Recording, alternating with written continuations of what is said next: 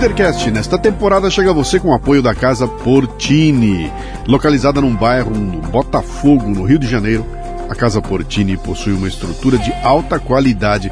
Aliás, Portini sou eu que falo, né? Eles lá eles falam assim, é, é Portini. Casa Portini. Uma estrutura de alta qualidade para receber eventos privados ou corporativos num ambiente exclusivo e acolhedor. Treinamentos, reuniões, workshops, jantares e degustações podem acontecer num espaço multiuso. A casa dispõe também de um lindo estúdio de yoga e uma cozinha profissional, perfeita para aulas práticas e produção de vídeos. Visite o Instagram, arroba Casa Portini. Se escreve Casa Porcini com C.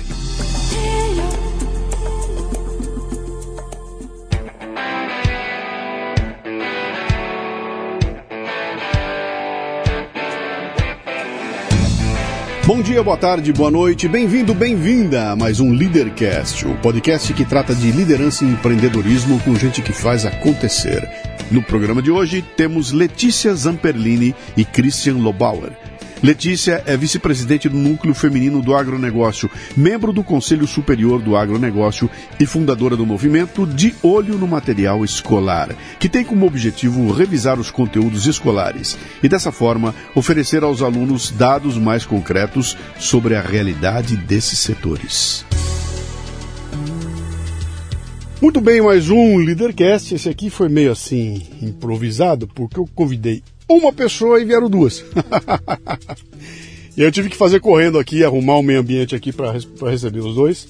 Foi meio assim na, na última hora, mas como sempre eu começo contando como é que as pessoas chegaram até aqui. A Letícia foi assim. Eu, nessas minhas andanças pelo agro, acabei fazendo uma pancada de coisa. Fiz uma série de lives sobre o agro. Criei um grupo no Telegram chamado Confragro, Confraria do Agro e ali o pessoal traz um monte de informação. Um belo dia acho que apareceu um material teu. Alguém publicou, ó, oh, tem um negócio legal que tem uma moça que tá fazendo aí, ela tá mexendo no negócio de educação, papá. Falei, pô, fui fuçar, descobri. Aí alguém me passou o teu contato, falei, ah, pronto, trocamos uma ideia, tentamos nos encontrar algumas vezes, não deu certo. Um belo dia a gente conseguiu marcar. Aí ontem à noite, marcado para agora, ela pega, me manda uma mensagem, Luciano, o Christian tá aqui comigo, posso levar ele comigo? Eu falei, pô, mas claro, né?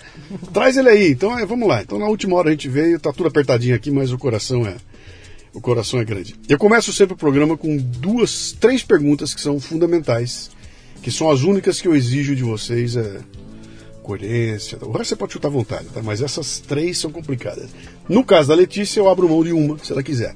No teu não, tem que ser as três, tá? Então a pergunta é seu nome, sua idade e o que, que você faz. Começa a Letícia. Obrigada, Luciana. É um prazer estar aqui com vocês e, e gosto muito também do, do, seu programa. Tenho acompanhado, mas meu nome é Letícia Jacinto. Eu tenho 40 anos, acabei de fazer. Parabéns. E sou produtora rural, fiz administração de empresas, é, trabalho com, com fazenda. Sou vice-presidente do Núcleo Feminino do Agronegócio e hoje em dia presidente do De Olho no Material Escolar. De Olho no Material Escolar? Isso. Vai dar o samba, por isso que eu te chamei aqui, né? É produtora onde? Em que lugar? Barretos. Barretos? Oh, Barretos já, já teve aí o Henrique, do Hospital do, do Coração, teve conosco aqui, né? E o Christian? Oi, Luciano, tudo bem? Olha, eu, meu nome é Christian Lobauer, eu tenho 54 anos, estou fazendo, vou fazer 55 no dia 5.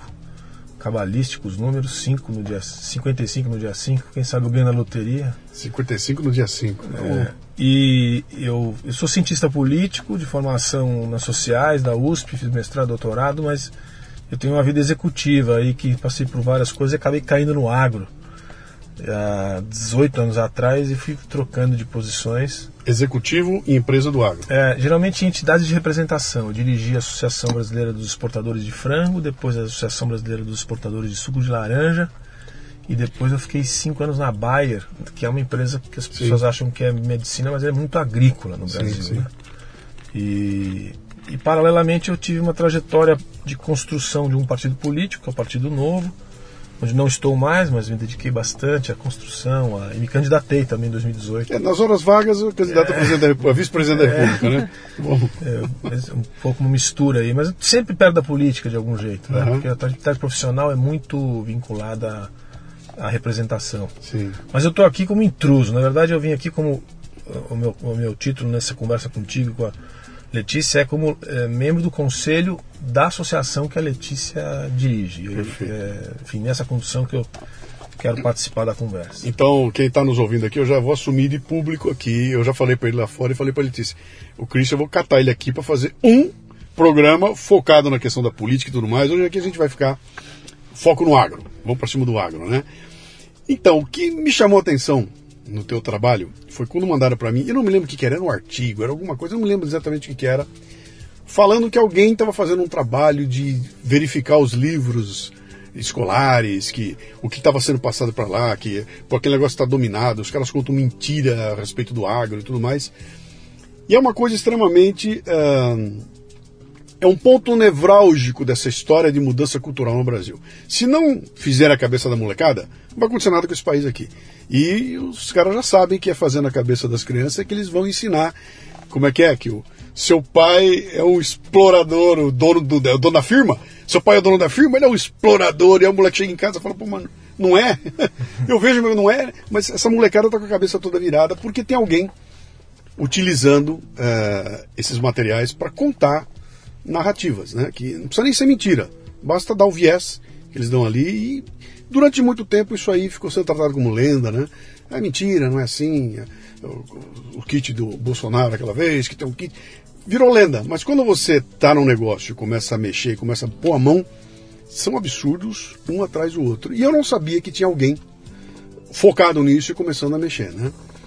Me conta o que está acontecendo, da onde veio isso, o que, que é essa história, esse, de, que, de onde brotou a ideia de, de começar a entender o que está acontecendo e tentar mudar alguma coisa no material escolar? Então, Luciano, no, no começo a gente achou que fosse a, a, uma, uma única escola. Depois a gente falou, não, parece que é uma única editora. E na hora que a gente foi pesquisar, é praticamente todas as editoras do Brasil. A gente já analisou, nós analisamos já 16. Temos um. Que, quem é nós? A Associação de Ouro do Material Escolar. Hoje em dia a gente tem, acho que quase 70 associados, uhum. entre pessoa física e jurídica. É, faz um ano que nós estávamos como movimento e, e de, em junho, começo de julho desse ano, a gente se formou como associação. Como nasce isso? De um grupo de WhatsApp, de pais incomodados? Como é que de, nasce? Na verdade, de pessoas que estavam estudando com as crianças, pais, mães, avós, e nasceu daí. Depois ele abrangeu muito mais gente que tem, tem preocupação com a educação. Uhum. Então, não só do agro, mas como outros temas. Gente, a educação não está formando da maneira como a gente deveria e desde a escola pública como quanto escola privada e a gente resolveu fazer algo pelo Brasil de maneira voluntária então nos juntamos dividimos em grupos nasceu em algum lugar você consegue dizer foi na cidade tal na região tal como é que foi em ou nasceu Barretos, num grupo de WhatsApp não, em Barretos, na verdade, é muito. É, tem bastante gente, porque lá a gente já estava fazendo esse trabalho dentro da escola. Então, tem, tem vários, vários integrantes que são de Barretos. Aí, o que aconteceu que a gente começou a juntar outros lugares, eu estava ouvindo o Ricardo Arioli um dia falando, e ele fez uma entrevista com uma mãe, com a Heloísa Sverzut, que é lá de Barra do Garças, em, no Mato Grosso. E eu consegui o telefone dela, liguei, falei, olha, tem alguma coisa que a gente está vendo aqui em comum. Uhum. E aí ela trouxe algumas outras pessoas, e nisso a gente começou, não sei nem te falar, porque está em 12 estados agora, então uhum. cada cada pessoa que entrou tem uma, uma história relacionada a isso. Tá. E... Uh, antes de você me contar como é que a coisa funciona e tudo mais, eu quero saber da mãe. Né?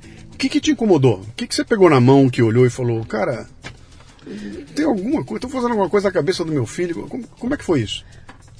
É, na verdade, o start maior que, que a gente falou, chega, nós vamos ter que mudar isso aqui de alguma maneira, foi a minha menina de 10 anos, ela estava estudando sobre os índios e estava lá é, na, na, no material didático escrito que a soja do Mato Grosso do Sul tem sangue de criança indígena. Não compre o biodiesel do Mato Grosso do Sul porque tem sangue de lideranças indígenas. Então eram os índios com os cartazes bem grandes e ela teve essa aula e ela, é, a professora pediu para que eles escrevessem, né? Isso estava também na, no material didático que era para ser conduzido assim, que eles escrevessem se colocando no lugar daquele indígena que os pais é, se mataram, que os pais é, se drogam, a, alcoolizam por conta dos fazendeiros que tiram as terras deles e desmatam e tudo mais. Então ela teve que escrever e aí, como estava na pandemia, ele em casa ninguém tem celular, nem iPad, nem nada, né? Sou da mãe, da mãe das antigas ainda. E ela falou, mamãe, você pode mandar essa, essa minha tarefa para a professora?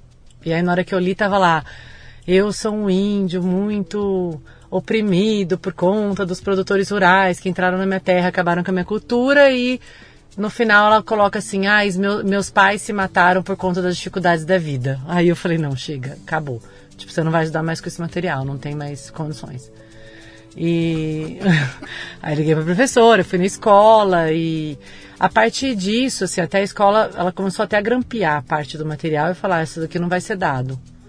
Porque realmente tá as incongruências, assim, muito desatualizado uhum. e algumas coisas, assim, até é, criminosas. Tem alguém matando um índio fazendo tudo que estava falando naquela apostila. Uhum. Isso daí é coisa de criminoso, não é coisa de produtor sim, rural. Sim. E a sua filha não conseguiu enxergar o pai e a mãe não, ela conseguiu. Como os carrascos dos índios ali. Ah, não, não. Ela, ela leva em casa e fala, pô, minha mãe não, é. não machuca uma mosca. É. Meu pai também não. Como é que eles dois estão. Não, não, então, ela, ela achou aquilo lá completamente incongruente. Ela, ele, ela em casa eles estão treinados já, eles mesmos já pegam meu celular, tiram foto, a gente já manda pro dossiê. Eles já sabem tudo que tá errado, porque vivem no dia a dia, né? Mas ela teve que escrever daquela maneira. E não foi só ela, eu liguei para várias mães e falei: pega todas as redações e vamos na escola conversar, né? Uhum. E todas as redações tinham o mesmo é, preâmbulo, o mesmo é, né, conteúdo do texto. Sim. Porque foi o que foi pedido na, na escola. E isso tem acontecido bastante com as provas também. Tipo, olha, a gente sabe o que quer que responde, que vem de acordo com o material didático, mas depois a criança escreve embaixo. Uhum. Isso não está correto, tal, tal, tal. O problema é quando é múltipla escolha. Sim. Né? Ou quando bota uma charge lá, um cartoon, uma ilustração, né? É. Um, você falou do índio, o problema do índio, mas a gente sabe que isso aqui é, é geral, né? Então, eu vou dar um espetáculo meu aqui de fora de vez em quando. Eu, quando eu fui fazer a circuito pro soja, um dos assuntos que me interessava muito é a questão do desmatamento, o pessoal desmatando, acabando com a Amazônia, aquela coisa, aquela conversa toda. E uma das grandes desmistificadas que eu fiz ali foi quando eu recebi um trabalho de satélites feito pelo pessoal da, da Embrapa, um levantamento do Mato Grosso inteirinho mostrou que Mato Grosso tinha 65% totalmente preservado e que na verdade era um. Era Território um... nacional. Per... Pois é. Território nacional por satélite da NASA. Isso aí. 66%. Isso. E quando eu olhei aquilo, eu falei, cara, aí eu fui estudar essa questão toda do desmatamento. Porque essas coisas não acontecem de graça. Não foi alguém que inventou da cabeça que morreu um índio. Não. Em algum momento morreu um índio. Em algum momento alguém desmatou. Em algum momento um minerador entrou lá, um, um garimpeiro, e, e sujou água. É claro que essas coisas acontecem. Em qualquer segmento. Né? E aí eu pego a história da conquista, lá, nossa conquista do, do da região do Mato Grosso Amazonas, volto para os anos 70 e lembra aquela história toda de conquistar o interior. Né? Então, os Estados Unidos conquistaram de trem e o Brasil conquistou de avião. Né? Então, é completamente diferente um do outro. Mas se aquela história, cara, se nós não dominarmos esse terreno, alguma entidade estrangeira vem e vai dominar. Então, o governo militar pega e diz o seguinte: alô, gauchada, os paranaenses, vem cá. Se vier para cá, se assentar na terra, desmatar, eu te dou o título. O que significava que o Estado não só incentivava, como precisava que as pessoas. Então, a primeira leva que chega é uma leva de desmatador. Os caras entram para conquistar e desmatar. Depois que eles estão assentados, aí eles deixam de ser desmatador para ser o cara que vai plantar, o cara que vai criar o gado, etc. e tal. Então, quando eu olho para um cara dos anos 70 que cria uma história e bota o dedo na cara dele e fala: seu avô era um desmatador, eu deixei de lado essa questão histórica, cara. Precisava ser ou não era possível conquistar aquilo tudo. E alguém pega essa história dos anos 70 e transforma isso hoje em dia. Então, agronegócio, pô, desmatadora. Todos eles são, né? E, e é que, onde eu quero chegar? Essas coisas não nascem de uma narrativa do nada, elas têm um pé na história. Então, quando você vai combater, alguém vem, ah, mas eu conheço um cara que foi preso, eu conheço um que é bandido, eu também conheço. Mas não são todos bandidos. Pelo contrário, quando eu conversei com o pessoal lá do Mato Grosso, eles se mostraram indignados com o bandido. Falaram, pô, tem um cara que tá desmatando, esse cara não sacaneia, cara. Nós não queremos papo com ele, eu quero botar esse cara na cadeia, né? Porque eu não sou igual a ele. E alguém vai pegar isso, vai transformar no todo, vai botar no livro escolar e vai dizer, todos são assim, né? Isso é muito perverso. Né? acontece com índio, com agrotóxico, com tudo mais, é uma história complicada. Como é que você, agora eu quero saber o teu lado do ponto de vista de, é, é, é corporativo, você está numa empresa que é um puta business mundial e que tem que dar lucro. Né? Ela tem um negócio dela. Como é que essa questão social bate em vocês? Eu estou armando uma pergunta aqui que depois eu vou contar outro negócio lá na frente. Como é que isso bate ou não bate? É, na, eu, na apresentação eu acabei falando da Bayer, mas eu, hoje eu dirijo a Crop Life Brasil, que é uma associação de 50 empresas, entre as quais a Bayer. Né? Bayer, a BASF, Singenta, Corteva, Sumitomo, Ihara e mais 45 empresas de defensivos agrícolas ou agrotóxicos, para quem não gosta, uhum. biodefensivos e sementes. Toda a tecnologia vegetal está integrada ali é, nessa Crop Life Brasil, que é a instituição que eu dirijo hoje. Então, é, até cabe nas perguntas, porque eu estou claro. representando e respondendo e esclarece, tentando esclarecer para a opinião pública o que, que é essa dimensão não só do aspas veneno ou do remédio para a planta, ou também da biotecnologia, da alteração genética da semente Sim. da planta, que também tem uma agenda muito é, é assim, contra uhum. no mundo inteiro, não sabe se faz mal, etc. É, é, o, então, tra o, transgênico, né? O tal do transgênico exatamente, que vai fazer mal. Sim. Então, assim, o, a, o trabalho, assim, é, o que, faz uma entidade como essa? Ela tem que comunicar tudo isso de uma maneira convincente, pedagógica e que as pessoas entendam qual é o benefício que isso traz, a relação que isso tem direto com a sustentabilidade, defender os interesses da, da, dessas empresas, dessas instituições, nas instituições políticas, no Congresso, na legislação, nas, nas, na Anvisa, no IBAMA, etc. E auxiliar o produtor na terra, porque são produtos complexos Muitas uhum. vezes para você usar você tem que ser ensinado, tem que sim. ser treinado para usar, porque se for usar errado, aí sim pode ter um efeito não, não desejado. Então, assim, é um trabalho muito uh, quase que ingrato, porque essa agenda, como você já colocou na introdução, é uma agenda, assim como a, nas escolas ensinam todas essas coisas que a Letícia organizou no de olho para começar a transformar, um dos temas principais que está nos livros escolares é que a gente está envenenando o alimento que a gente consome. Uhum. E que as águas também estão envenenadas. E a gente tenta dizer que para que, isso, que isso aconteça, porque você coloca uma molécula nova no campo, tem um, um processo tão longo de controle, Luciano, que as pessoas não têm ideia do que nós estamos falando. 200 mil moléculas são testadas para você colocar uma no campo. No Brasil demora 18 anos para você passar por todo o sistema regulatório, desde a pesquisa até o sistema regulatório brasileiro, colocar uma molécula de um fungicida para combater as, ferrugem da soja demora 18 anos. É uma coisa assim muito, hiper, mega regulada e uhum. controlada. Não há por que ter medo, e eu digo aqui com segurança e tenho que repetir isso sistematicamente. O alimento que o brasileiro produz hoje, soja, milho, suco de laranja, café, frutas, hortifruti, é absolutamente seguro. Não há nenhum estudo científico de desafio aqui, todos os seus milhões de ouvintes, a trazer um estudo científico que mostra que o Brasil tem alguma contaminação de alimento ou das águas. Uhum. Não há. O que existe aí, aí vai, vai longe essa conversa, é uma, agenda muito maior do que os defensivos ou do que os agrotóxicos, que está na linha do Save the Planet, do alimento orgânico, do alimento Sim. mais fresco, dos, dos, dos food systems, do, de toda uma agenda complexa aí que entra mudanças climáticas, animal welfare, etc. Que é uma agenda que não quero misturar com o canal aqui, mas é uma agenda política, uma agenda uhum. ideológica que está no mundo aí e que gera essa confusão mental nas pessoas, inclusive nas crianças. E a saída né? tem que ser mostrar para as crianças como é que a coisa, como as coisas são e elas decidem o que uhum. elas querem acreditar diante das evidências científicas que é o que a gente tem na mão. Uhum.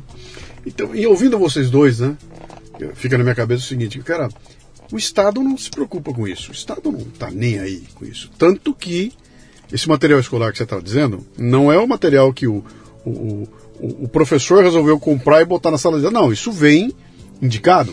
Está né? Tá dentro de um menu. Alguém em algum lugar escolheu esse livro. Alguém leu o livro, alguém falou isso aqui pode, e aí compraram seus X milhões de, de, exemplares e criaram uma programação que foi entregue para todas as escolas do, do Brasil ali. E aí, de repente, eu vejo a, a, a iniciativa individual. Foram pais e mães que começaram a se mexer e estão montando esse processo para tentar, pô, quero salvar meu filho, né? Porque o Estado não vai fazer isso, não tem ninguém se preocupando com isso. O Ministério Público não foi lá. Que isso, cara? Ele nunca se mexeu, né? É, eu estou interessado nessa, nessa ação individual. Né? Essa coisa de, de, Você já deixou claro para mim. Pô, quando eu vi minha filha incomodada, eu falei, isso, isso tem que parar. Tem que... E não foi difícil você encontrar outros pais que estavam preocupados com isso, né? Aliás, aconteceu agora na pandemia com essa história de homeschooling, um monte de pai começou a ver o que os filhos estavam aprendendo. Eu recebi cada coisa que vocês não fazem ideia, né? É, como é que essa coisa começa a organizar? Você começa com uma coisa assim, é, você falou que era um movimento, né? E o movimento não tem CNPJ, não tem, é um grupo de pessoas que começa a se organizar e faz como pressão e conversar com a diretora da escola? O que, que, era que vocês. É, na verdade, foi, foi o que eu te disse, né? A gente no começo achou que era um problema da escola, mas logo a gente percebeu que era um problema das editoras. Então, é, e muitas pessoas tinham esse desconforto, igual você falou, na, na pandemia, muitos pais ficaram mais próximos e eles tiveram o privilégio de não só ver o material, mas como também assistir as aulas, né? Ouvir sim, as aulas. Sim, sim, porque o material do professor geralmente ele vem muito pior do que o do aluno, ele vem mais, mais denso. Então, elabora mais aquele assunto. E então esses pais se juntaram, a gente começou, foi, foi surgindo de forma orgânica e fomos nos organizando e aí a demanda foi muito maior por projetos, é, o que, que, vocês podem fazer, como que a gente pode se juntar, como que vai conversar com a Secretaria da Educação e como é que a gente vai coordenar essa equipe no país afora, porque eu, eu mesmo não conhecia presencialmente, assim, muita gente, né? Do, que era, é tudo voluntário. Do movimento, tudo é tudo voluntário. Né? Então a gente resolveu se, se, organizar em projetos e aí desses projetos também você precisa de dinheiro para poder tocá-los, né? Para isso precisou da, da associação, por isso a gente fundou e começamos com esses associados pessoa física e jurídica e para os projetos a gente vai atrás de, de, de financiamento, etc. Vai atrás né, da, da, das associações do agro, da educação e sempre mesclando esses dois setores. Uhum. Tem, tem, muita informação chegando aí com exemplos de livros assim, né? E não é só no, livros da, com a agenda trans, com a agenda da, da linguagem neutra, com a agenda política, com a agenda do meio ambiente, todas elas são do, do aquecimento global e tudo mais, né? Você falou que isso vem da, da editora. Isso. Como é, é que é isso aí? Eu, eu, eu quero saber. Tem, tem gente é criando. Né? Na é. verdade, se me permite interromper, uhum. a editora ela ela fez o trabalho que o governo de plantão pediu.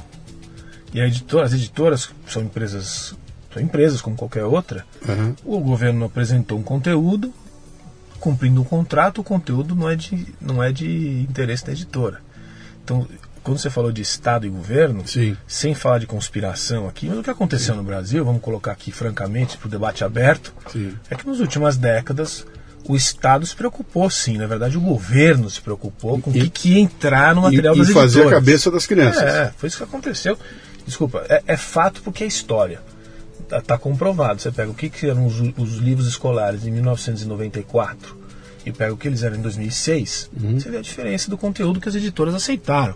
Então, assim, as editoras, na verdade, foram é, fizeram o trabalho dela. Tem demanda, eu é, te dou o produto. Eu tenho aqui, eu, eu, te ofereço o produto. Você quer o conteúdo, eu não vou interferir no conteúdo desde que você paga o meu, meu contrato aqui. Não, se você vai dizer que é vermelho ou azul, não importa.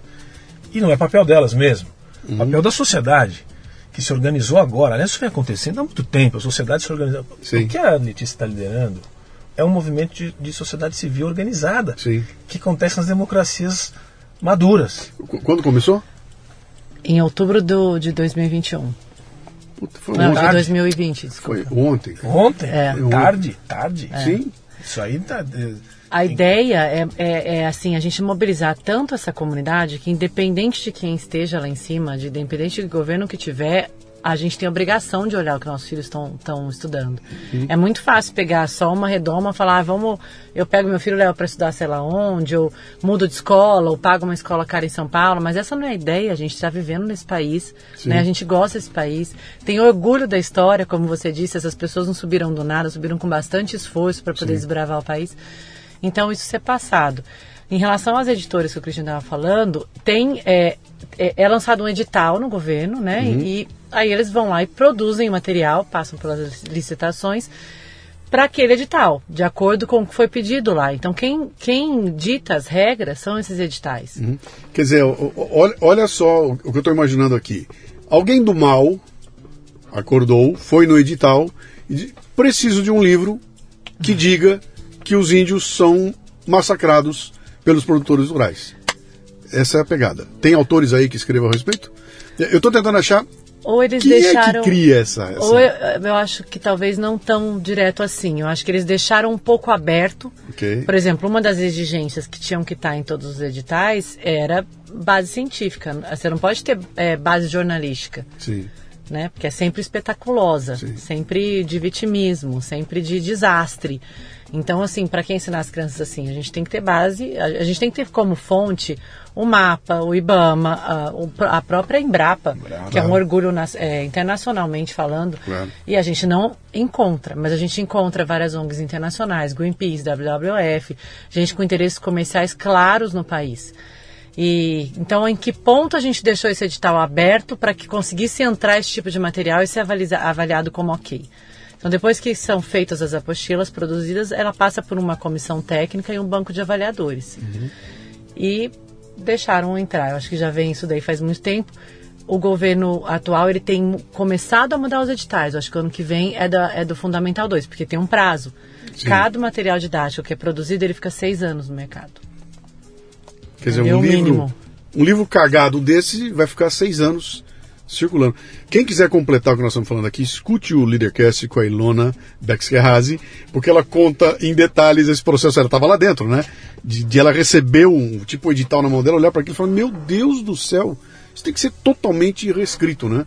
E o que ela brigou para conseguir mudar alguma coisa lá, né? E essas editoras, Luciano, elas é, foi o que o Christian falou, elas seguem lá o ritual, elas têm que cumprir aquele edital para poder vender, querendo ou não, são 2 bi de, de, material didático por ano. 2 bilhões. É, é muito dinheiro. Então, uhum. assim, as maiores estão lá dentro, né?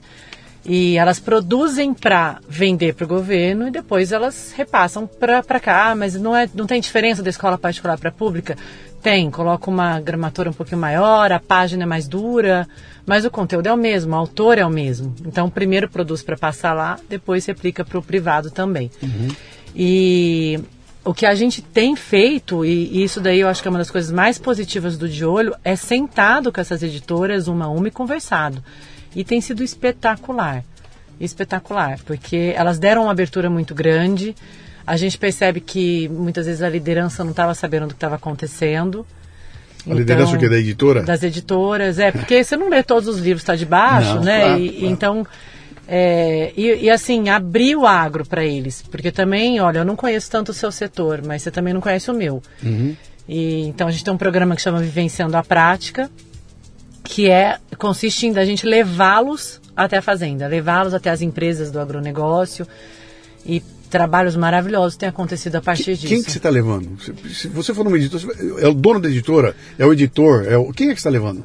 A gente já levou coordenador de currículo, já levamos autores, professores, no geral, diretores de escola, é, secretários de educação e os donos também, os presidentes Uhum. e etc. E a gente tem trazido também palestra para eles. Já, o, o ex-ministro Roberto Rodrigues fez uma palestra para um banco de editores, né? Agora, o presidente da Embrapa vai fazer uma palestra é, no, na segunda quinzena de janeiro, também para 15 editoras de uma vez. Então, a gente está ajudando eles a, a conhecer um pouquinho mais o setor, até para conseguir escrever, né? Uhum. É interessante isso quer dizer, não, não tem uma, um filtro do sujeito que vai escrever para meu filho. O cara que vai escrever, ele não é filtrado, ele não tem que chegar lá com credenciais. Eu sou o escritor que vai falar sobre agrotóxico, minhas credenciais estão aqui. Eu tenho um PhD, eu sou professor, eu sou Deveria. cientista, papapá. Luciano, deveria e em tese existe. É. Mas o que aconteceu no Brasil desde o início do século, para deixar uma coisa mais menos política, é que esses, essas posições de definição de conteúdo foram colocadas na mão de pessoas que têm um pensamento X.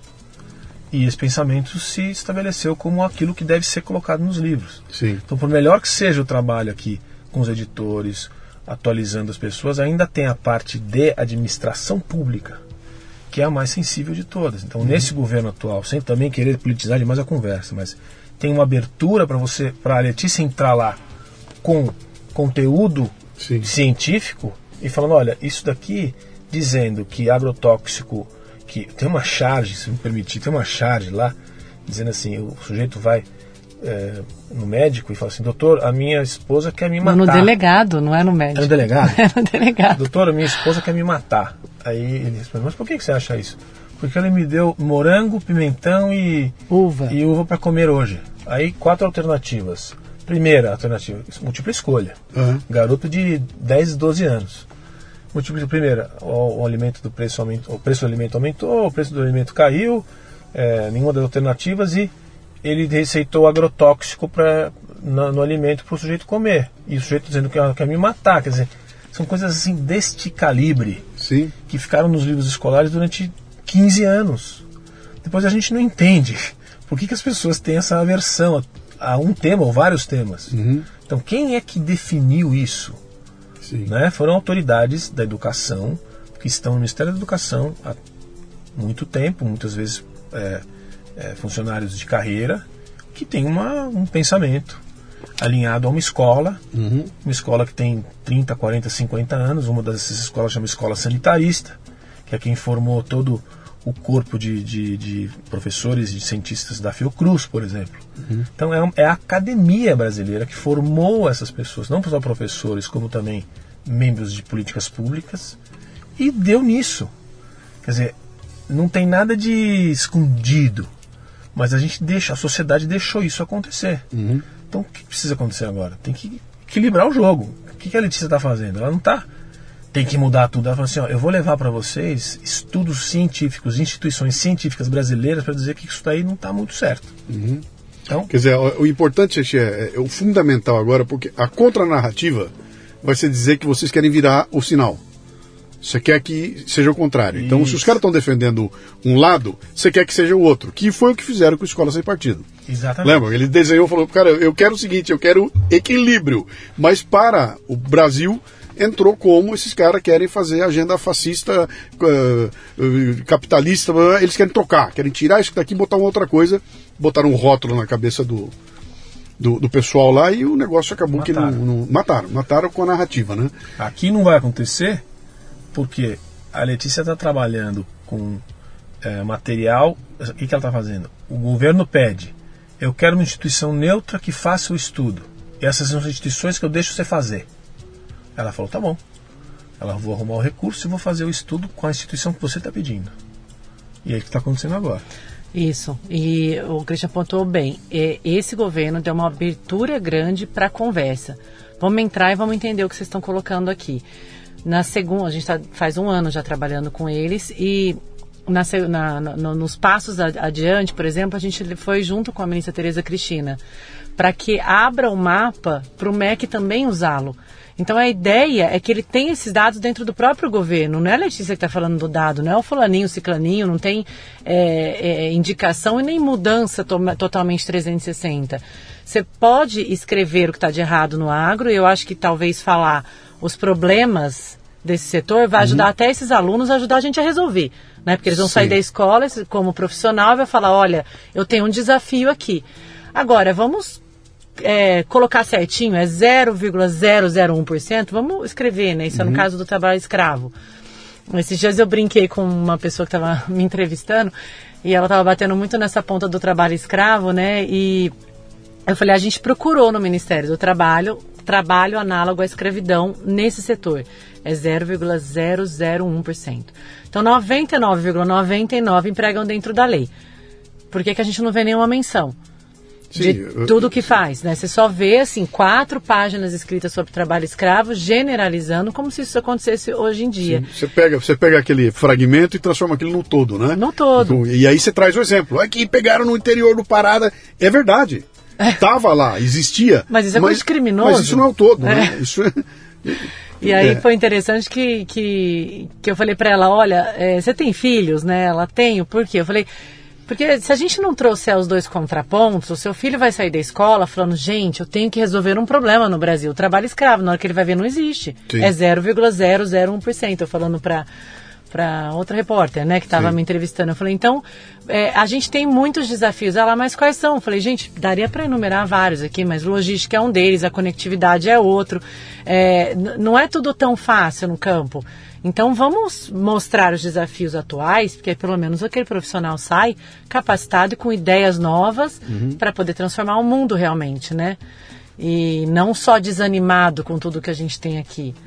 É, É, Olha que ponto interessante que você está trazendo aí, que casa um pouco com o que o Christian falou ali, que é o seguinte: é, é necessário haver esse contraponto. Vamos pegar esses malucos aí que falam que o mundo vai derreter, que o mundo vai congelar, que estão envenenando a comida não sei o quê. Esse tipo de postura e contraponto nós temos que ter, porque senão fica tudo livre, cara. Tem que ter alguém para te apontar o dedo e falar: meu, você fez uma bobagem. E aí você olha e fala, "Pô, não, pior que fiz mesmo. Aliás, não, não é bobagem, mas esse cara tem razão, isso aqui tá um pouco além, deixa eu arrumar. Se não tiver alguém gritando no teu ouvido, vira uma bagunça. Então é necessário haver o contraponto. O problema é quando você falou a palavra, desequilibra. Né? Não tem equilíbrio. Então a- o que eu estou entendendo é que o que está se pedindo, e eu, eu cansei de falar, quando eu fiz as lives aqui com o pessoal, eu falava o seguinte, cara, não é para contar a tua mentira, para combater a mentira do outro. Leva a verdade. Nós exatamente. estávamos tomando café, eu comentei, falei, cara, eu, eu fiquei sabendo que estão envenenando o rio. Eu estava lá em Mato Grosso. O que, que eu fui? Eu fui lá no rio. Com o cara que mora lá. Falei, "É o senhor, é. O senhor tomaria água desse rio? Perfeitamente. Pega o copo, pum, toma água. Mas o senhor não está envenenando o rio? Não, mas ele me contou o que era que estava acontecendo. Aí você fala, cara, mas é, é tão pequeno, é tão ridículo, né? E aí eu peguei um outro questionamento que eu falei o seguinte: se você não está se convencendo com a visão que eu estou colocando aqui, a visão é, é, é, da, da- moral, sabe, da intenção, da má intenção, a visão policial do cara que roubou, é, eu vou te dar outra visão que é, é econômica. né? Quando você trabalha com agronegócio, que não é o seu João plantando mandioca no quintal da casa dele, o agro é aquela coisa gigante, né? São grandes, são grandes. Ali, qualquer decisão errada ali custa 2 milhões de reais no bolso do cara.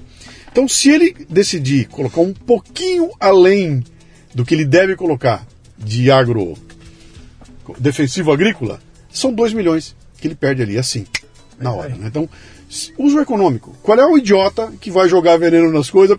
Ele não quer. Ele quer colocar cada vez menos. Ou então, ele quer colocar um veneno cada vez mais é, é, eficiente, Exatamente. que é esse que vai levar 18 anos para entrar no, no mercado brasileiro. É, No Brasil demora mais. E é uma das Inclusive hoje, nesse momento que nós estamos conversando aqui, tem uma lei que está sendo agora colocada na pauta do Congresso Nacional para votar a Câmara, para ser votada, que é exatamente sobre isso que você está falando. É uma lei que, que, em tese, vai garantir que tem um limite para o Estado demorar para aprovar uma molécula. Se ele não for competente na sua administração pública para aprovar em dois ou três anos, vai ser possível essa molécula ser aprovada com uma licença compuls- é, licença temporária, desde que essa molécula esteja em três a cinco países da OCDE. Sim. Coisa hipercivilizada. Por quê? Porque senão você perde o ciclo tecnológico. Qual é o prejuízo que tem isso? O, o produtor é obrigado a usar um produto mais tempo que vai perdendo eficiência e ficar velho. Porque a natureza na tropicalidade brasileira ela é muito mais agressiva do que no mundo temperado. Então tem muitas características que as pessoas têm que entender, porque além de interessante, explica as coisas. Né? Se você me permite fazer um, só um comentário Claro. do que vocês estavam falando, tem um negócio que é muita discussão do nosso tempo, Luciano, talvez seja um programa especial para você fazer depois, que é essa co- essa coisa da ciência.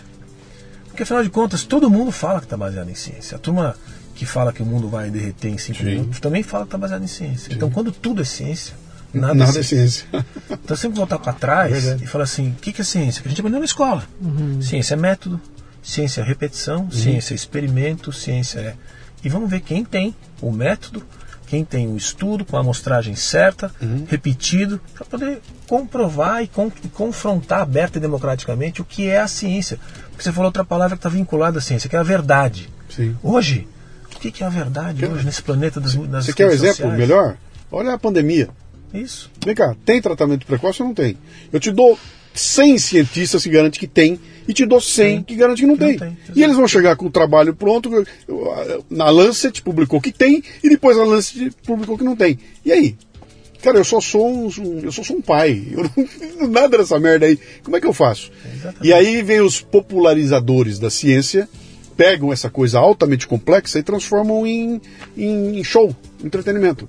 Aí fica essa zona. Eu vou acreditar em quem, cara? Em você?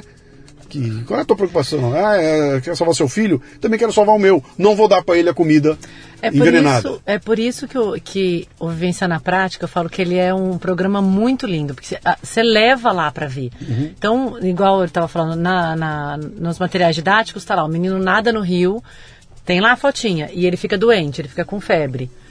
Se a pessoa for Por- na porque fazenda, nadou no- porque nadou no rio. É. Se a pessoa for até lá, ela vai ver a gente nadar no rio e, no- e vai viver, igual você falou, o cara beber no rio e não vai ter problema nenhum. Então, assim, eu acho que viver e sentir aquilo lá é, é muito importante. E eu acho que, que, assim, todos os setores econômicos brasileiros deveriam fazer algum tipo de parceria com as escolas para visitarem. Não é só o agro que precisa ser visitado. São todas as indústrias. As crianças têm que saber o que acontece no mundo. Né? É, hoje em dia as coisas estão muito fáceis, muito rápidas para as crianças, né? E aí tá faltando desejo, tá faltando vontade, esperança, brilho nos olhos, sangue, né? De falar assim, olha, eu vou trabalhar, eu quero ser isso. Essa oportunidade, por exemplo, de trabalhar na, na área científica e falar, gente, eu quero trabalhar na Embrapa, né? Eu quero conhecer, então tem muita coisa boa para mostrar para o futuro das profissões da, do, dos nossas crianças aí jovens que não estão sendo mostradas. Então, não sei por que essa pauta veio, mas a gente vai conseguir de alguma maneira mudar, trazer um pouco mais de. Eu fiz algo- vários eventos para o agro inteirinho. Eu já trabalhei para muita empresa fazendo as palestras e para várias associações. Então, eu me lembro que uma vez eu fui em Pato Branco e tinha lá o pessoal do milho e porco, milho e suíno. Acho que era isso aí, Associação do Milho, Associação do Suíno, não sei o quê. E aí eles perguntaram, te- teve um debate no final, e eu, pô, eu vou fazer uma palestra do meu aluno, não tenho nada, entendo nada desse negócio aí. Aí eu ouvi no debate, eu virei para eles e falei, bom, vocês apontaram um negócio interessante aí, que foi o problema de mão de obra, como é difícil, não sei o quê. Por que vocês não criam a Universidade do Milho? A Universidade do Suíno? Como assim? Falei, cara, para de esperar o governo, mota, põe, faz você sem dinheiro, cara. Faz uma universidade aqui pautada para criar profissionais do milho, profissionais do suíno. E aí dei exemplo, falei, pô, a Ford fez isso, a Ford botou uma fábrica em Camaçari, não tinha mecatrônica, ela botou uma escola de mecatrônica e começou a formar todo mundo em volta ali da região, na, em técnicos ali, né? Que é, é, um, é um componente social, porque você acaba mudando a história da região, quando você bota uma escola lá e, e ensina a molecada, não que esse menino vá trabalhar com milho, mas o fato de você educá-lo, dar para ele educação, ele sai de lá e fala, pô, não é milho, vou montar um pet shop. Mas, cara, eu tive um monte de aula aqui que vou, eu mudo a história da região ali, né? De novo, é uma iniciativa que vem do, da sociedade civil. Sociedade. Mas aí eu fui cutucar a sociedade civil e me deparei com uma coisa interessante que é o seguinte: é, a cadeia do agro, agora vocês me corrijam aqui porque eu vou falar um monte de coisa aqui, né? A cadeia do agro, que começa com o seu João fazendo a plantação dele, desmatando ali para começar a plantação, e termina na.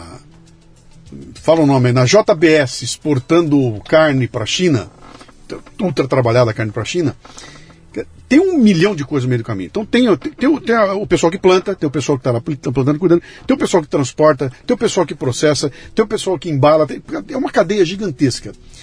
E esses elos, eu não encontrei a preocupação nos elos. Então eu estava conversando lá e falava, vem cá, mas a, a, a responsabilidade de dizer para a sociedade que ela não está sendo envenenada pela comida é do seu João que está plantando? Ou é da Bayer que fabrica o, o, o defensivo? Ou é do cara que embala? Quem é que tem que fazer isso aí? Ou é o cara que está botando anúncio na televisão, agro é pop, uh, que bonitinho, né? Eu não encontrei isso como uma, um- um- uma preocupação da cadeia como um todo, porque, pô, se a cadeia fizer, ninguém segura, cara. A cadeia é muito forte, né? Mas parece que os elos não se.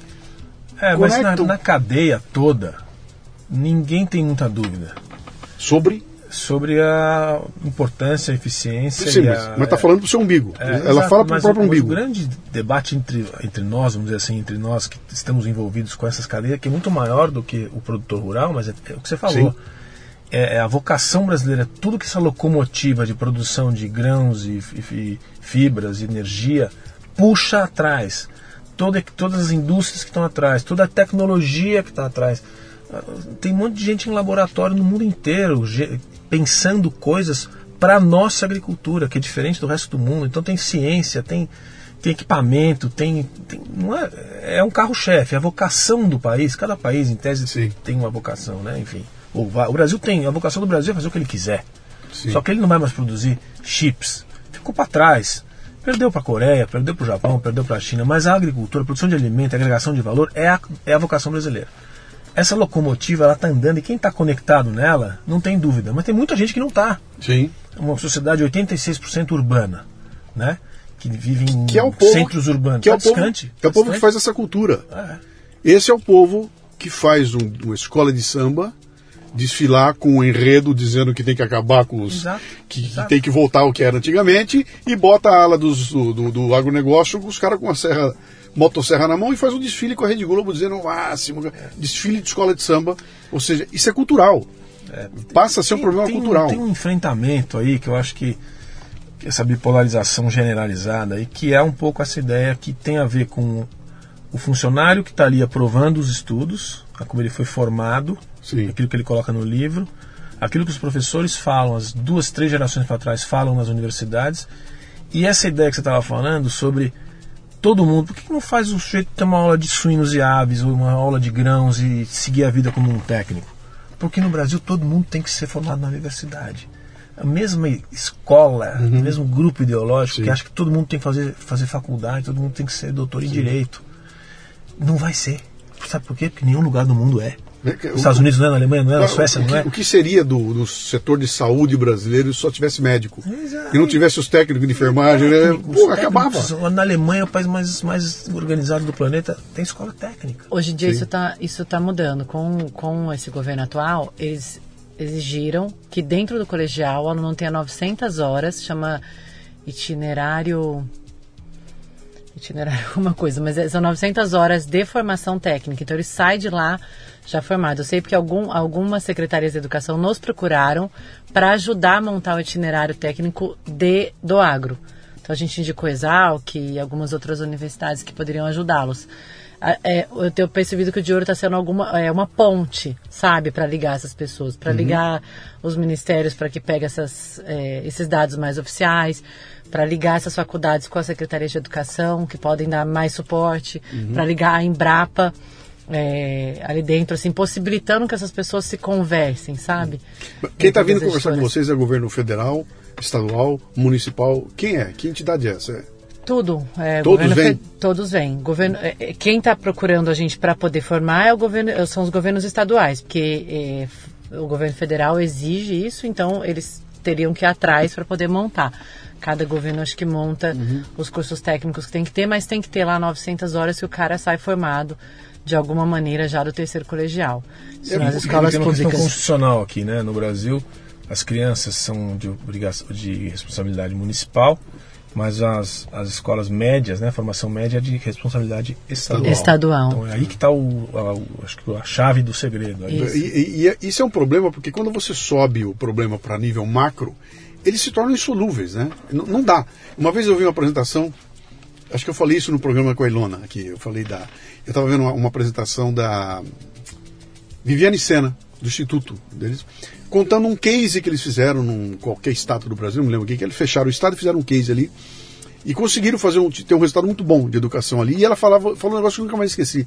Ela falou: a gente consegue no Brasil ter ilhas de eficiência que são além do primeiro mundo, mas a gente não consegue multiplicar isso. Quando tenta transformar isso em, em quantidade, se perde, perde a qualidade. E aí a própria Ilona contando aqui, eu perguntei para ela, fiz uma brincadeira, falei: vem cá, se minha cidade, Bauru, quiser revolucionar a educação, tem que fazer. Ela falou: fala para a prefeita e buscar o programa de Sobral. Tá publicado, tá na internet. Pega o de Sobral e põe em Bauru. Mas a prefeita po- pode, cara. A prefeita pode tomar essa decisão. E ao fazer isso, ela revoluciona a cidade, né? Ou seja, tem toda uma. uma não está tudo no colo do Bolsonaro esperando ele assinar uma, Não. assinar uma lei. Nem do ministro X. Isso está na, tá na- nas mães, nos pais, na pressão da região, A né? sociedade tem que se organizar, é isso aí.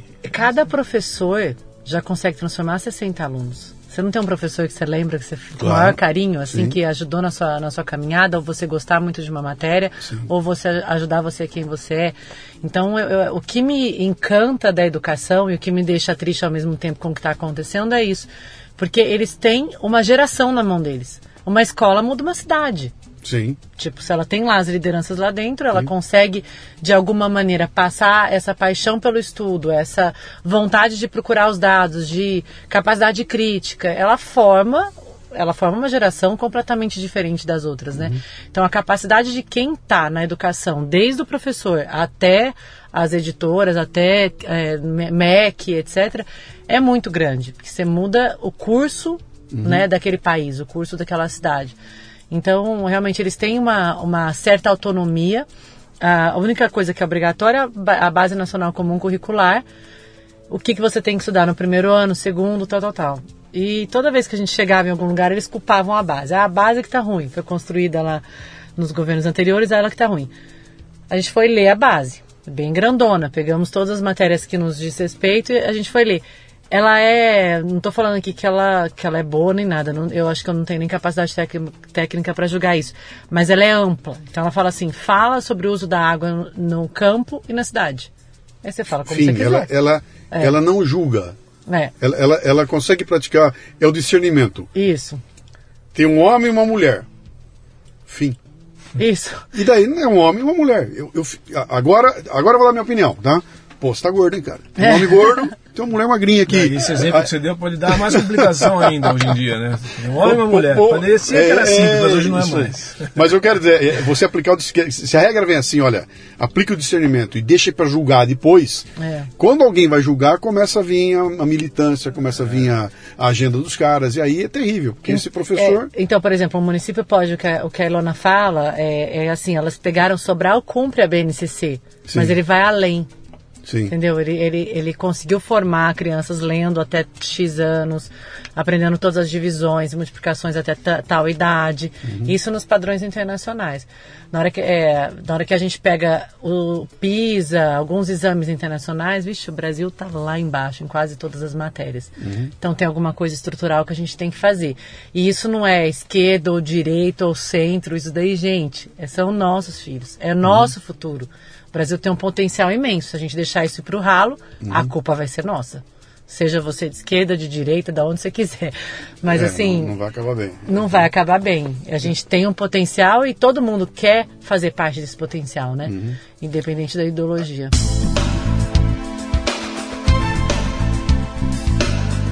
Muito bem, você está no Leadercast.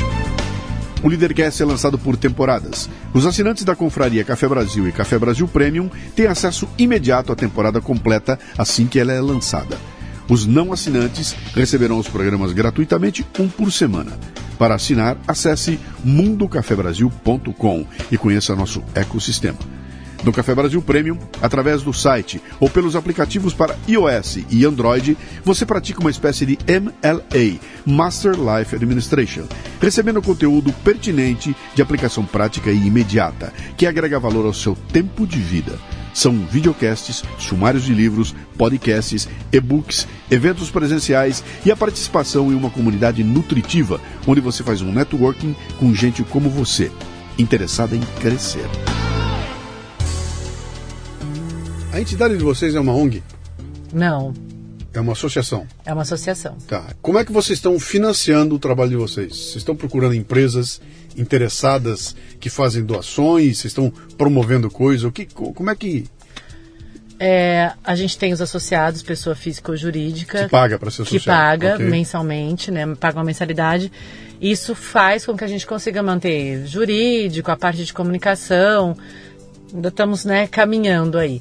Agora, os projetos, não. Os projetos, eles têm já um custo certo para aquilo. A, a, a, a prestação de contas também é em cima daquele projeto, aí a gente vai. O Christian nos ajudou muito aí atrás das associações do agronegócio para ajudar num projeto muito importante que é, vai ser feito pela USP está sendo feito pela USP, que é a análise desses materiais e entrega de um relatório com base Uia. científica. Então, assim, e, e nesse caso a USP ela não, não é do setor, mas ela, mas ela tem pessoas, tem integrantes do setor. O de ouro também está tá lá dentro ajudando a estruturar tudo isso. E eu acho que vai ser uma coisa muito interessante. Pra uma gente instituição aceita pelo, pelo Ministério. O Ministério que diz, eu aceito essas instituições, eu considero essas instituições que têm neutralidade para fazer esse estudo. Tem notório saber, né? Exato. Além de Exato. notori- é, neutralidade, é, não tem nenhum caso de corrupção, não tem, então tem uma série de regras. A gente foi atrás, pesquisou bastante. Quer dizer, vo- vocês têm uma rede de captação, então, desses materiais? Pelo Brasil inteirinho hoje? Pelo Brasil um inteiro. pai, um pai que descobre um livro no interior do, do, do Sergipe. A gente recebe todos os dias pelo Instagram, todos os dias pelo, pelo próprio e-mail da. da Bate uma foto e manda para você. Olha o que E eu achei manda. no material do meu filho. A gente separa por assunto e por editora. Porque como a gente vai conversar com essa editora, a gente sempre vai no formato de levar um agrônomo e aquele material dela. Olha, isso daqui tá desatualizado, ficou no tempo. Igual você falou, não necessariamente errado. Talvez, gente, isso aqui aconteceu, mas tem Sim. umas coisas que aconteceram há 200 anos atrás. As outras a- pararam há 20, né? Teve um caso de uma editora que está fazendo um trabalho imenso conosco, está tá viajando o Brasil inteiro. E a gente teve. é, é, Ele falou assim, né? Posso chegar lá? Será que eu poderia filmar é, os cortadores? A gente foi na São Martinho, na usina São Martinho. Será que eu posso filmar os cortadores de cana lá, fazendo a queimada e cortando? Ah, só você voltar 20, 20 anos atrás, Porque não porque a lei mais. não Não deixa existe queimar. mais. Não existe tem mais. mais, é. Então, assim, é proibido, entendeu? Na hora que queima o negócio, tem que fazer um BO e, assim, é, bota todo mundo correndo, porque aquilo lá é super prejudicial para sua área e tudo. E aí ele chegou, eu falei, mas você espera que você vai chegar lá e ver. Na hora que ele chegou, viu aquelas colhedeiras andando sem. O cara não pega nem na direção, é tudo por satélite, né? Pelos GPS todos. E aí a gente foi no Centro de Operações é, Agrícolas, no COI, que eram duas salas, assim, grandes dentro da usina e cheias de televisão, um monte de computador e tudo técnico de TI. Eles têm cada trator, cada colhedeira trabalhando em todas as fazendas. Não é que você está coordenando um raio ali que é a indústria, que tem uma parede, né, um alambrado, não. Aquela fazenda que está não sei quantos quilômetros, ela também estava ali. Eles sabem quanto que está colhendo, como está colhendo em tempo real. Ele falou, isso aqui é a NASA. Isso aqui é a NASA. E você estava querendo filmar os cortadores de cana com o podão e, e- e- botando fogo na cana. então, olha, para você olha- ver a distância, Mas olha sabe? como, como você é maldosa. Você botou máquinas lá e aquele povo todo perdeu emprego. Aqueles pais e mães que estavam cortando cana, tudo. Você, você jogou uma mão de obra, você acabou com o trabalho deles. Olha como pode. Acabe, quebre as máquinas. Né? Isso, Sempre- também, isso também é uma lenda, você sabe, né? Porque essas quê? pessoas todas que saíram do campo Foram para algum lugar? foram treinadas para ir para os. Aquele sujeito que está sentado na frente daquela tela foi treinado pela São Martinho porque, ele tava, porque o pai dele estava cortando cana. Sim. Exatamente. A, a geração virou As e essa- empresas fizeram Eu- isso, Um, um dos caras que me falou lá, do, do- lá de, de Mato Grosso, que eu achei interessantíssimo, ele falou, cara, quando eu venho contratar gente para fazenda, a primeira coisa que os caras querem é Wi-Fi. Então, Eles vêm e tem Wi-Fi. Não é se tem água, se tem lugar para dormir, não. Tem Wi-Fi, se não tiver eu não vou. É, é a coisa na conectividade que eu não estava falando. é isso aí. É isso aí. Não, e ele, e ele teve o prazer de conversar com as pessoas que estavam lá e, e eles falavam, eu era esse cortador de cana. Sim. E, e ela profissionalizou. Quem quis essa oportunidade foi estudar, foi fazer. A gente vê isso muitas vezes, né? Até vezes até de vídeos do YouTube, cursos do Senai. né? Tem muitos parceiros que ajudam nesses treinamentos para esses, para esses maquinários que são caros, né? Grandes. Uhum. E transforma a vida da pessoa, dá dignidade. E, e você não está falando de uma ilhazinha num canto. Você está falando de algo que é. Eu vi uma coisa parecida em lá, Luiz Eduardo Magalhães. Tava com o cara no carro lá, ele pegou o celular dele e falou: dá uma olhada aqui, ó. E eu vi rodando no celular, a máquina tava. E ele mostrando para mim quantas sacas ela tava colhendo ali na hora, Na mostrando o gráfico, tudo no celular dele. Dá produtividade na tela, é. Exato, na, na tela do celular dele ali agora. Quer dizer, é uma coisa extremamente evoluída. É. É, E muito comum, porque se você não segue, você está um pouco fora do setor, entendeu? Não tem jeito mais de você fazer as coisas como eram antigamente. Sim, porque você não tem competitividade. Você fica pra trás, né? Você fica para trás, você não tem lucro, e aí não sei o que você vai fazer. Então, é, essa atualização, tanto da mão de obra, esse investimento no social, é, é o cumprimento das leis em relação ao desmatamento, tudo, os, é, a parte de reserva legal. Se não Código tiver. florestal. Código florestal. Pois é. Se não tiver, você não financia um trator. Você não tira o financiamento no banco. Então não é. É lei, não é só. Né, a gente faz, mas é lei. Ah, eu, eu peguei um caso lá, na, lá no Mato Grosso, que o cara estava dizendo que o- um, um amigo dele estava desesperado, que o, o cara tem uma fazenda no Mato Grosso. Então, você fala para um paulista, o paulista fala, tem uma fazenda, como é que você faz? Eu acordo de manhã, eu abro a janela e eu vejo a fazenda. Termina naquela cerca lá. Paulista é assim. Mato Grosso, cara, eu botar um carro, eu vou dirigir quatro horas para chegar no fim da fazenda. Ou seja, o- não dá para controlar aquela imensidão. E um desses caras, o- teve uma invasão na fazenda dele, os caras entraram lá e cortaram a madeira e roubaram a madeira. E o satélite pegou. E foi cair no colo do cara uma multa de 5 milhões de reais. Ele foi roubado, invadiram a fazenda, fizeram a revelia dele e ele tomou uma multa porque o satélite estava lá em cima vigiando para ver o que estava acontecendo lá. Quer dizer, todo esse ferramental está em uso, isso aí não é lenda, né? Então é, é, é- é muito difícil você ser. é, é, você ser um criminoso hoje e passar impune. Como apareceu agora esses dias aqui o negócio das balsas lá, que estavam dos mineradores e tudo mais. Aí foram conversar com os caras, mas pera um pouquinho, isso não é assim. Que o cara invadiu e foi lá e, e ninguém viu. Todo mundo vindo, cara. Tem, tem, um, tem, um, tem um crime ocorrendo, quem está em volta está sacando.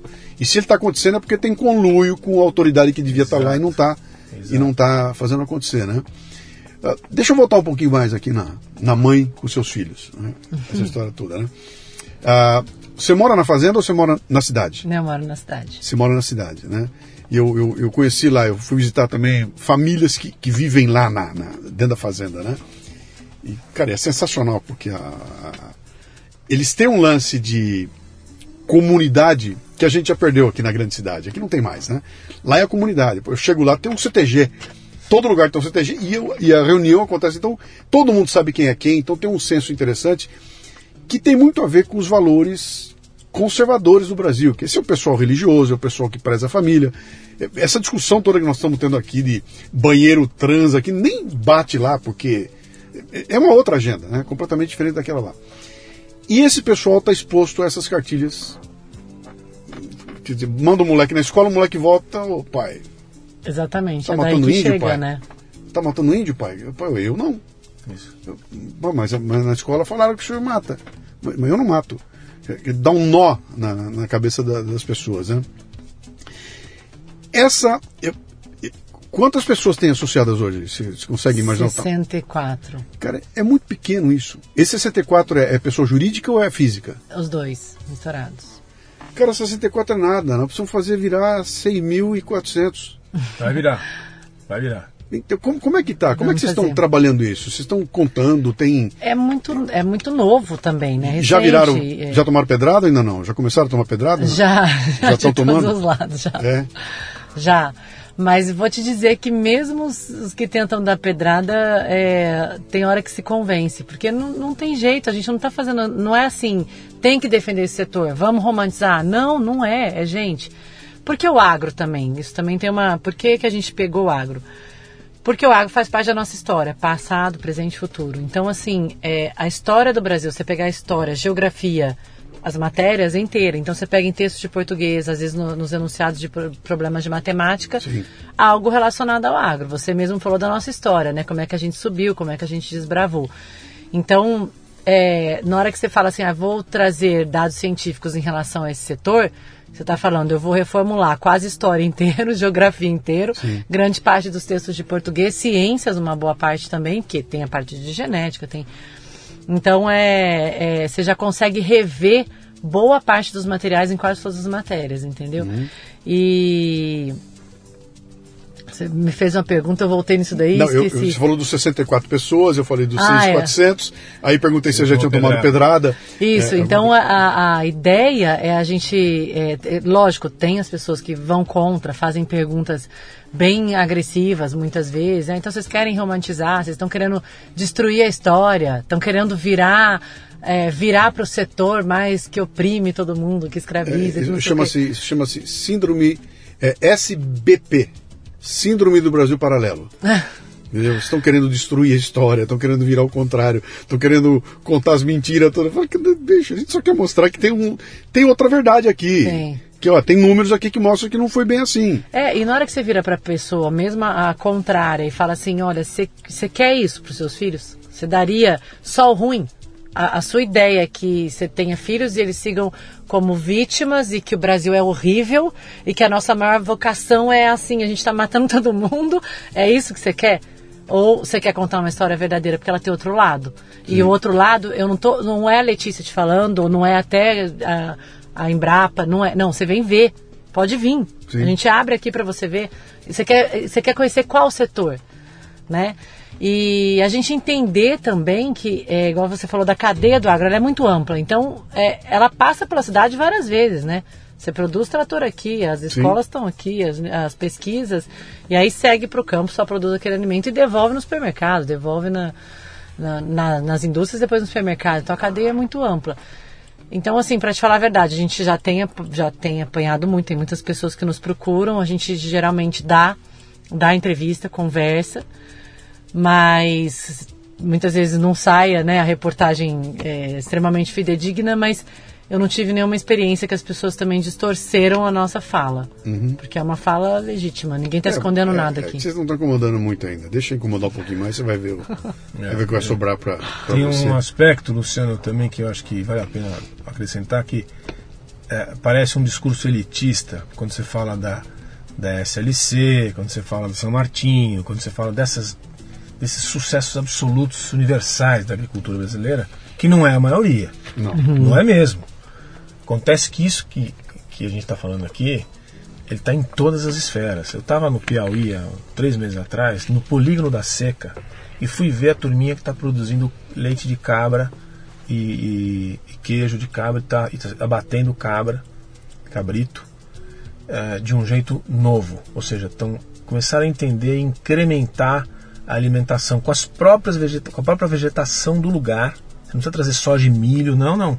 Da própria caatinga você alimenta a cabrito que vai produzir uma proteína melhor um leite melhor e esse, esse produto tá chega, chegou pela primeira vez aqui em São Paulo há dois meses atrás.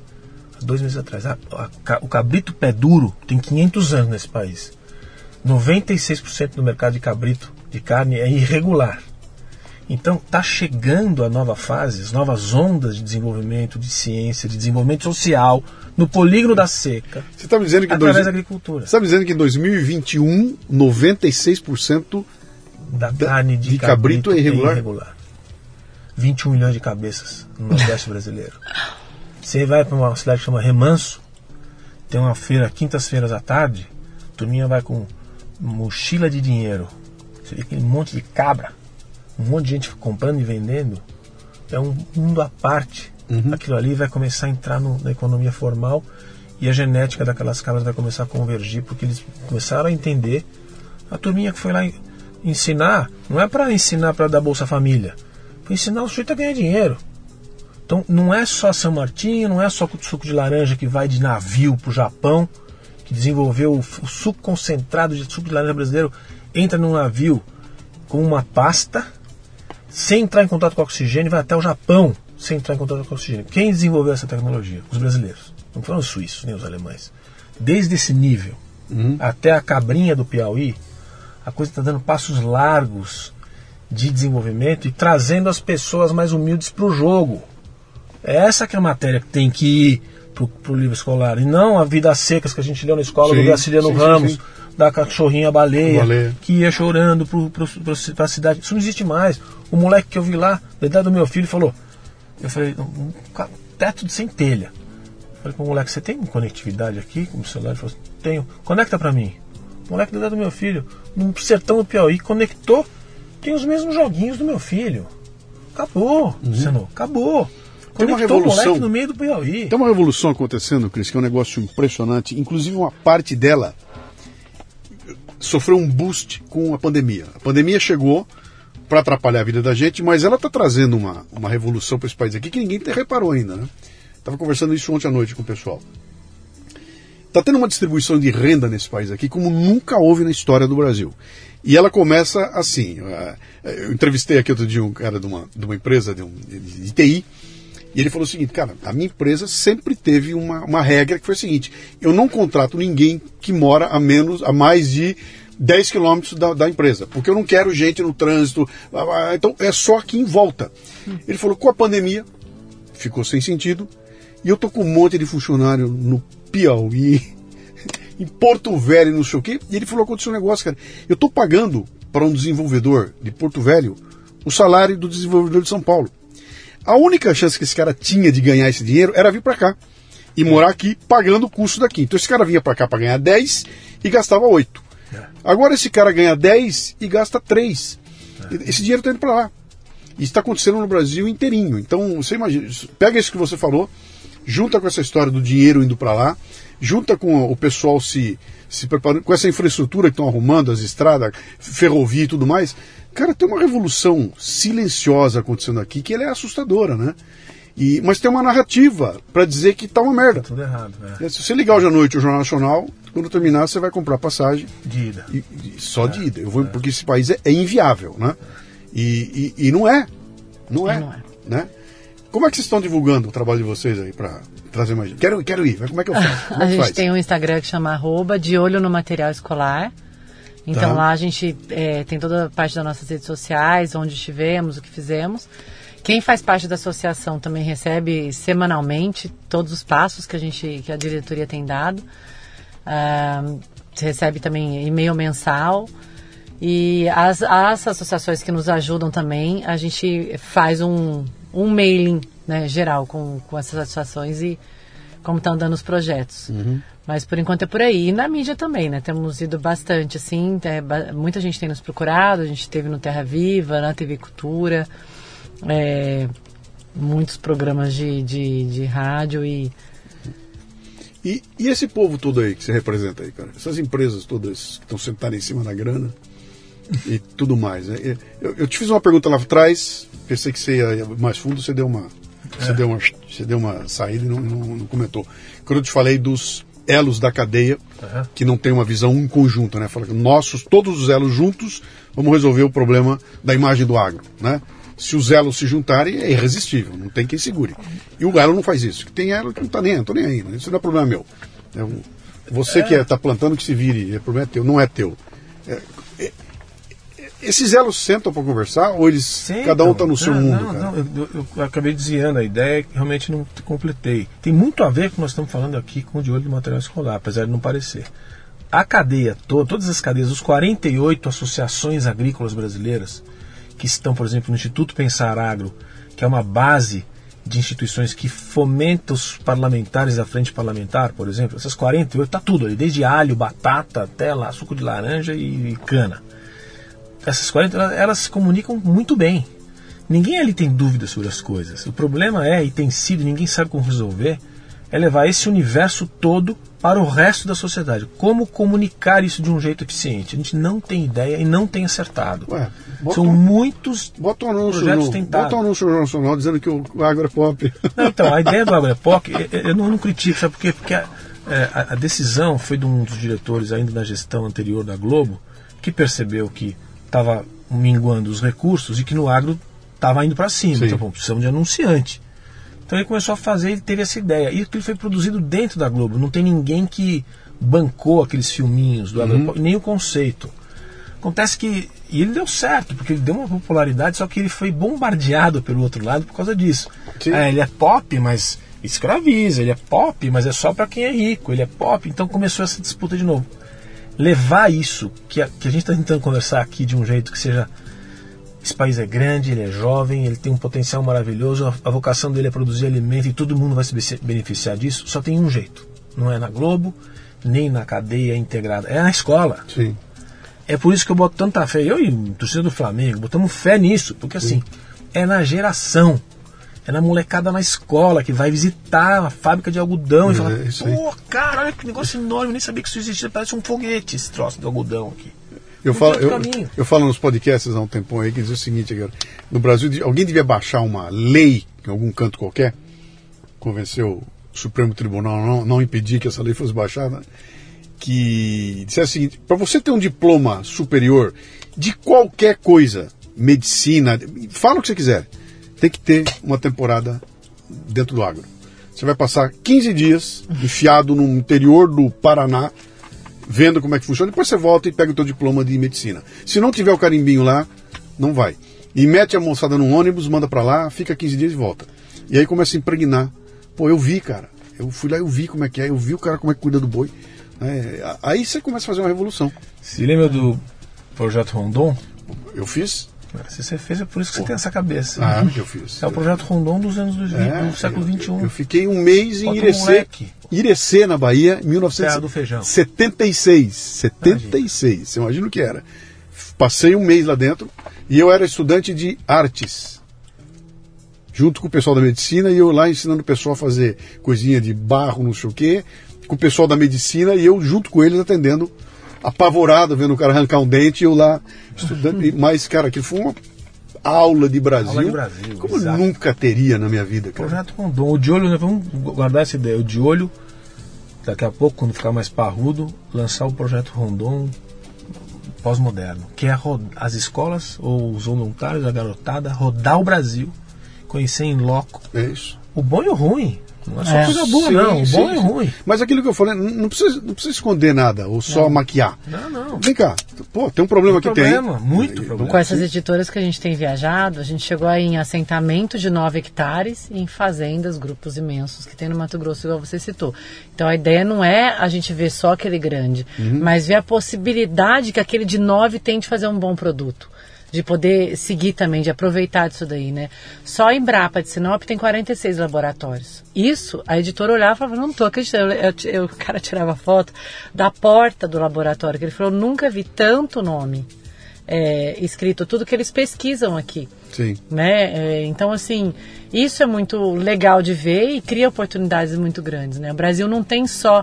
Tem o agro, mas o tanto de minério, potencial né, de biodiversidade é imenso, tem como crescer sem desmatar, crescer na, na, na produtividade, tem tecnologia, a gente teve na, no AgriHub lá no Mato Grosso também, que desenvolve todos os RPs, etc., para o produtor.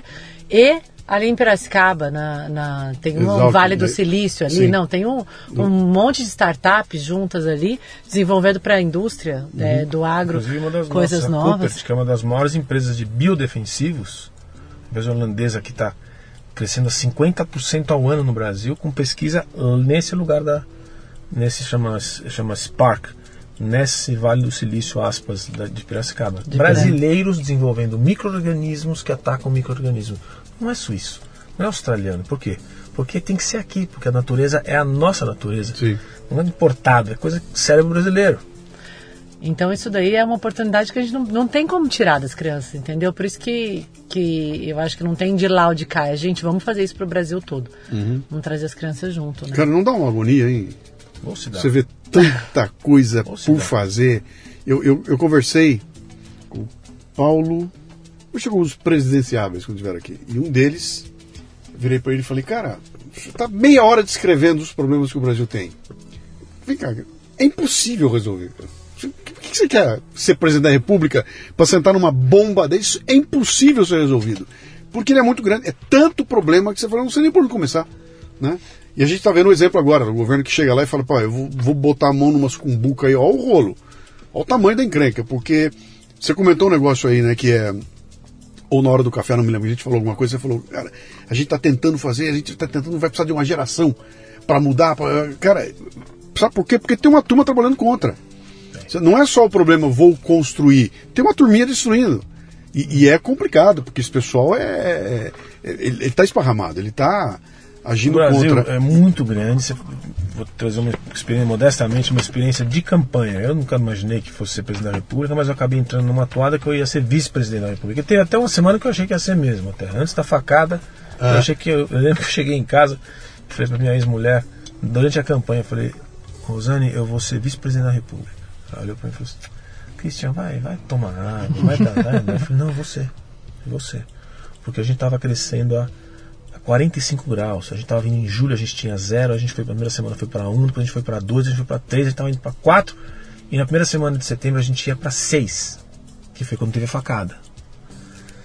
E estou dizendo isso pelo seguinte, eu, eu rodei o Brasil como consegui o João Moedo, que era o, o candidato da- principal da chapa, rodou muito mais, mas eu rodei como nunca tinha rodado na minha vida. Sim. E cheguei à primeira conclusão, que esse país é muito grande. Sim. A gente acha que sabe.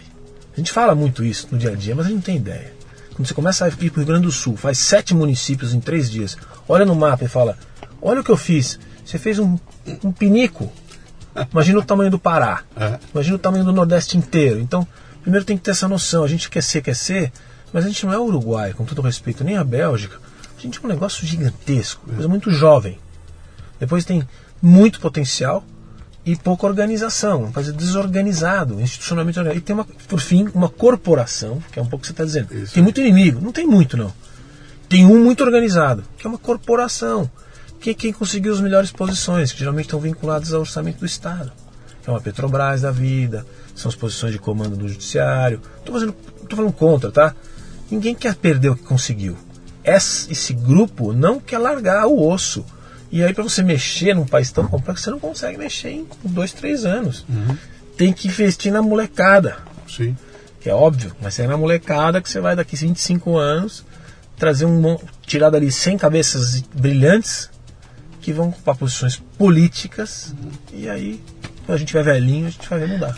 Por isso a importância também da gente estar em todos os estados, porque o Brasil, além de grande, ele é muito heterogêneo, né? Uma cultura que tem aqui não tem ali, uma coisa que produz aqui não produz ali. Vocês estão em vários estados? Então, Estamos o- em 12.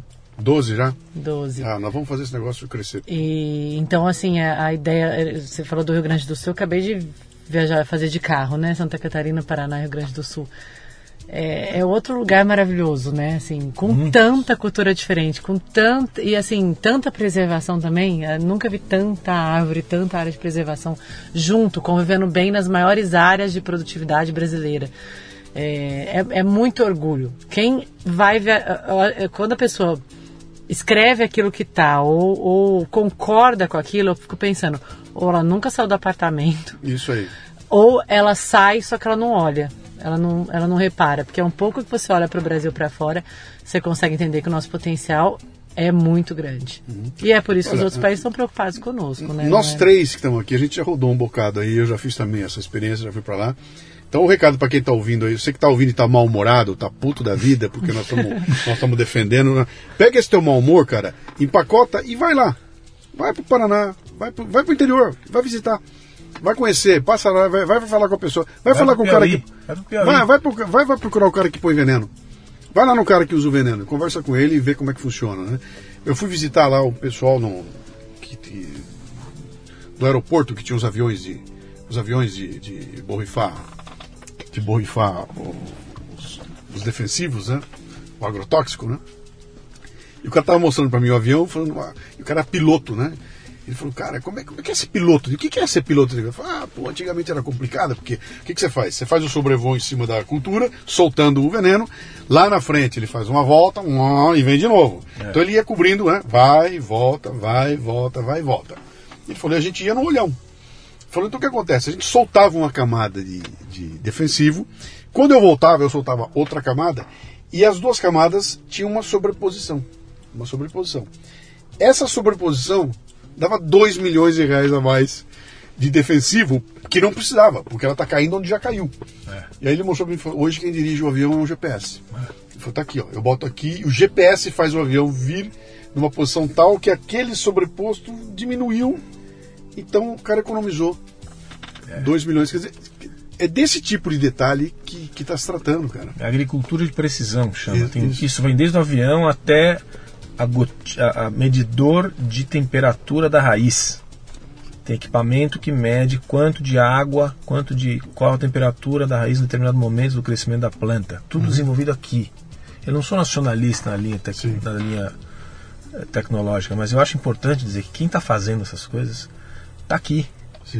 Né? E é coisa assim, a agricultura de precisão não está em todos os lugares. não- tem lugares ainda muito distantes disso, mas já é uma realidade, já é um termo que a gente usa no ambiente, nessa, nesse grupo que você fez da cadeia aqui. Todo mundo já sabe o que é agricultura de precisão. Sim. Defensivo agrícola, daqui a pouco, como já é em alguns lugares, você não vai mais pulverizar tudo. Você só vai pulverizar onde o, o infravermelho identificar que tem.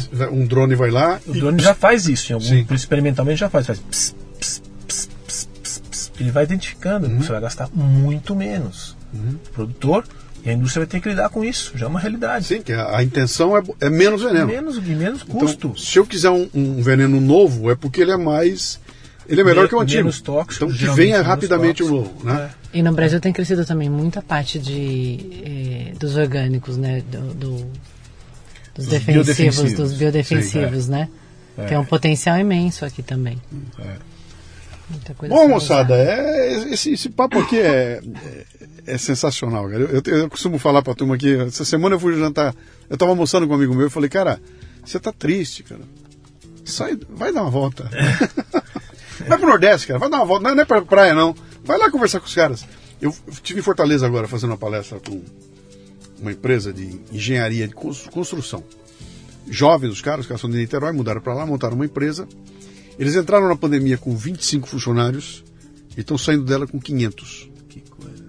Aí você passa na orla, prédio, prédio, prédio, construção, construção. Eu falei, cara, aí eu fui conversar com o cara que é o, é o diretor do Santander regional lá. Ele falou, Luciano, você não faz ideia do que está acontecendo aqui. Esse negócio. você- pô, a, a gente já consegue definir o, late- a- a- o- o- as praias, as regiões, por nacionalidade. Aqui é francês, aqui é italiano, aqui é espanhol, a moeda lá é euro. Os caras estão tudo aqui, cara. Vieram pra cá, injetaram dinheiro aqui e isso aqui tá virando de ponta cabeça. Daqui a pouco esse negócio vai explodir. E aí aquela ideia do Nordeste como local de praia, você vai ver o que vai acontecer. Junte a isso, essa história dos polos ah, tecnológicos, todo lugar já tem um deles, né? Cara, o dinheiro vai pra lá e, e- e vai mudar a história desse país aqui rapidinho. Eu também acho. Pô. Também acho. Vamos construir, né? Temos um futuro bom para construir pela frente e vamos Então, vamos lá. isso. Quero fazer parte, quero ser arroba, arroba de olho no material escolar. Arroba de olho no material escolar. É no Instagram. é, Ok. e tem de olho no material escolar arroba gmail.com, que é o nosso e-mail também, pode entrar em contato. ok? E Isso. através das redes sociais já tem a ficha de inscrição. Posso me associar na, bio. boa, não- você não vai me pedir nada, eu não tenho que fazer nenhum tipo Não, de. tem que preencher um cadastro, Sim, tem lá o é- link certinho, você preenche o cadastro, Associo, pago uma, um, um dinheiro mensal um dinheiro e mensal passo e a receber o material de vocês e passo a ter Isso. canal de comunicação e tudo mais. Isso. Pô, e legal. também colaborar com o trabalho. É, é, olha, eu, eu quero me associar, mas eu também quero trabalhar. Me, qual o grupo que vocês têm que eu consigo entrar? Porque a gente está dividido em grupos de trabalho, né? Legal. Em projetos e grupos de trabalho. É, Que legal. Tem toda uma diretoria de comunicação, também administrativa, financeira. E que a gente se organiza lá, tem a, su- a suplência, tudo. E, e os nossos conselheiros também, que é de peso, estão sempre ali puxando a orelha e dando- ajudando a gente a, a guiar, né? E, e- Muito bom. Você que está nos ouvindo, então, está preocupado com o material escolar do seu filho, agora tem um lugar. Tem um lugar para chegar, mandar o material e, e fazer parte ali. O senhor vai voltar. E aí nós vamos fazer um programa aqui sobre política e o que fazer para esse país dar certo, cara. Vai ser um papo bem legal, né? Com muito prazer. Ah, assim, esse, eu acho que uma, uma das respostas é, é a política mesmo. Eu não tenho É dúvida pela nenhuma. política. É, pela política que vai resolver. Não tenho dúvida. É, é é- dela. é- a política é a cola que mantém a sociedade unida, cara.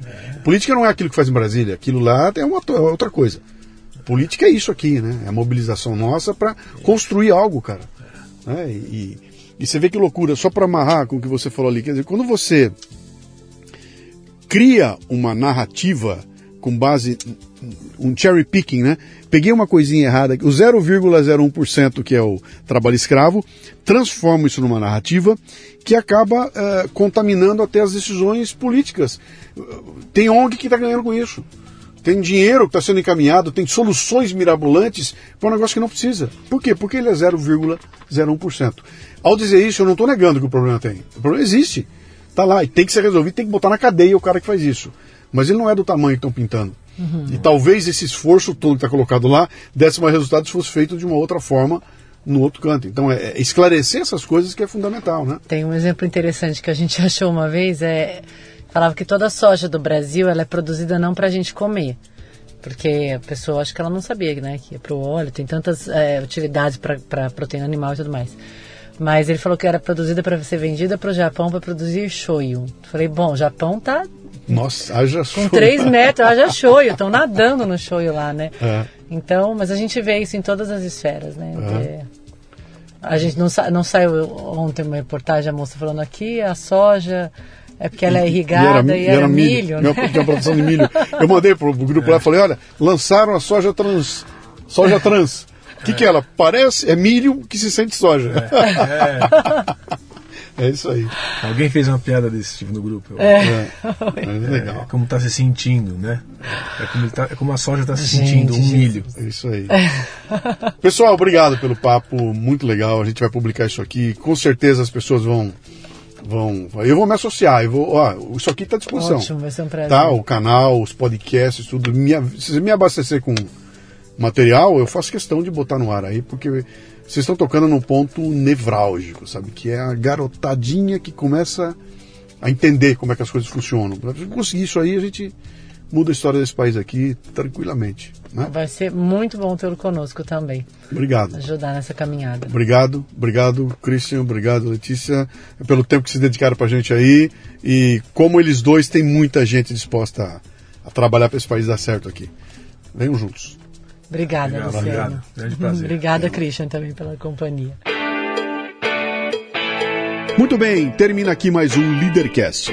A transcrição deste programa você encontra no leadercast.com.br. Você ouviu o Leadercast com Luciano Pires. Mais uma isca intelectual do Café Brasil. Acompanhe os programas pelo portal cafebrasil.com.br.